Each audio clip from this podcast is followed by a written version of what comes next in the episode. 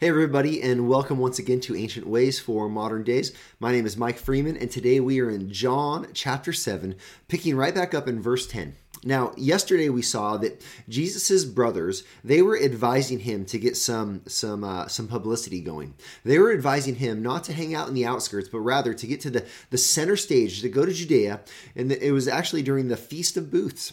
They're saying you should go there so that everyone can see who you really are. If you're if you really are this hero of of of Israel, of, of God's people. Well, Jesus, he says, you know what, my time is not fully come. You go. Uh, I'm going to stay behind. And and what we find now is that his time is now fully come, but it's not come in the way that that it came for his his brothers. His brothers likely went with a large caravan. We're going to see that they probably went publicly. Jesus, he goes and he kind of is flying under the radar. Now, if you're wondering what the Feast of Booths is, it's a, a feast that celebrates really two major things. First of all, it's celebrating uh, the, the harvest, God's provision, the, the bringing in of all the crops, but at the same time, it's also celebrating God's provision and, and remembering God's provision for the people of Israel when they were in Exodus, when they were wandering in the wilderness. And so, uh, so this is a, a, feast that people would sleep in a, a, booth for a week or a tent for a week and, and remember the time in the wilderness. And, and it would be so much festivity and gratitude to, for gratitude toward God for his provision. And so let's jump into our text and let's see how Jesus enters into Galilee. It says, But after his brothers had gone up to the feast, then he also went up, not publicly, but in private the Jews were looking for him at the feast and were saying, Where is he? Now, this is part of why Jesus was hesitant to go. The Jewish people, especially the Jewish leaders, they were they were on the lookout for him. They had a uh, you know a, a, wanted poster up, proverbially speaking, uh, of Jesus saying, "We've got to find this guy."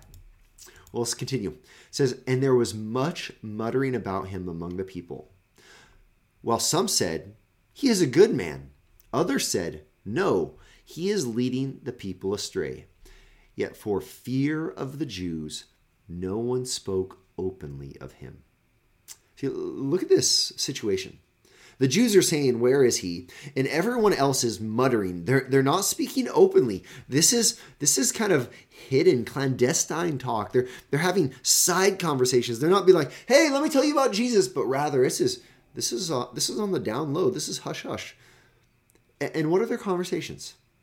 Some are saying, you know what, Jesus, he he's a good man.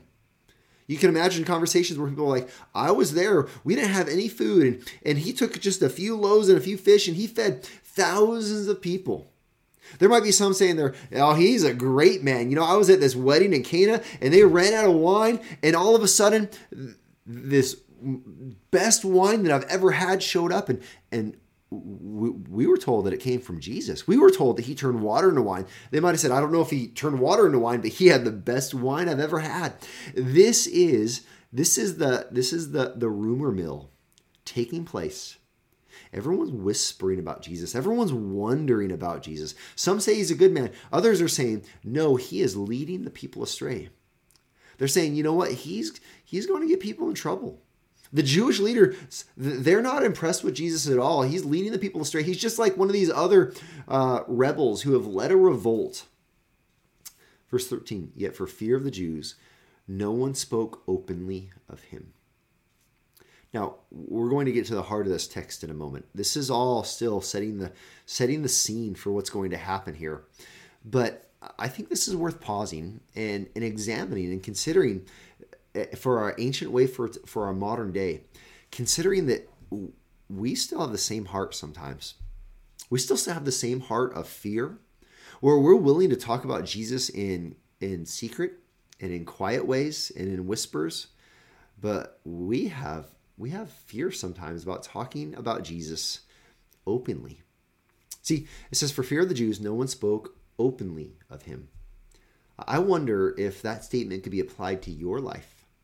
I, I know you're probably not afraid of the Jews, but but I wonder if for your life, if if we could say for fear of your family, for fear of your coworkers, for fear of your your friends, for fear of your classmates, are you unwilling to speak of Jesus openly? Again, this isn't the main point of the text. We will get to that. This is a this is a, a secondary idea. Yet, it is so insightful about human nature and the way we in the way we relate to Jesus. Are you afraid to talk about Jesus? Let me ask you this. When is the last time you you had a conversation about Jesus with someone that is not already in your church? When's the last time you had a conversation about Jesus with someone you you know has yet to trust in Jesus? When is the last time you asked someone the question, "Hey, what do you think about Jesus? Or are you a spiritual person or do you think God has expectations for you in this life?" Have you ever, or, or, do you regularly open up the door to spiritual conversations where then, as you have that conversation based on those first few questions, you're able to say, Do you mind if I share with you what the Bible says about Jesus? I love that question. Do you mind if I share with you what the Bible says about Jesus? You know, most of the times when I ask someone that question, it's usually after I've I've had this conversation with them about what they believe, and 9 times out of 10, maybe even 99 times out of 100, people are pretty open to me sharing if I'm if I'm gentle like that. Eh, I'm usually not, "Hey, let me tell you what the Bible says about you and Jesus." No, I usually just what do you think about spiritual things? What do you think about Jesus? And do you mind if I share with you what the Bible says about Jesus? In that moment, I, they say, Yes, I'll share that Jesus is the perfect, sinless Son of God. That I am not that, that I had I have sinned, I have rebelled against God. I will I will hopefully explain to them that they have rebelled as well, and they'll be able to see that before a holy God they have sinned. I'll explain that their sins cannot be removed by good deeds, and in fact, those sins they've ruined their relationship with God. But but this is what makes Jesus so special that he he lived a perfect life and then he died to pay the price for our sin. By God's power, he was resurrected from the grave, and then here it is that everyone who believes in him. Everyone who trusts in Jesus and his death and resurrection alone is promised life everlasting. Well, sometimes I have that conversation and people that they're they're leaning in. And I'll say, Is this something that you think you're ready to believe right now? Sometimes they say yes. Sometimes they say, I think I need to think about it. Sometimes they say, No, no, not at all. Uh, one friend of mine, he shared recently, and, and as he shared, uh, someone said, I would really just rather have you stop talking about Jesus. Just, just uh, shut up is, is basically what the person said. But, but listen,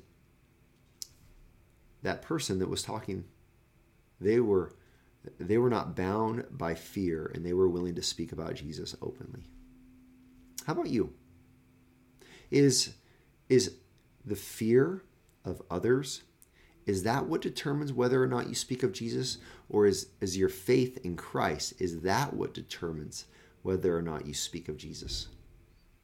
See, our ancient way for our modern days is just a simple reminder that you have nothing to fear. If you have Christ, you have nothing to fear. Uh, one one preacher of, of years past said that that uh, that if I have trusted in Jesus Christ, he says I am immortal until the day the Lord calls me home. And just think about that for a, for a moment.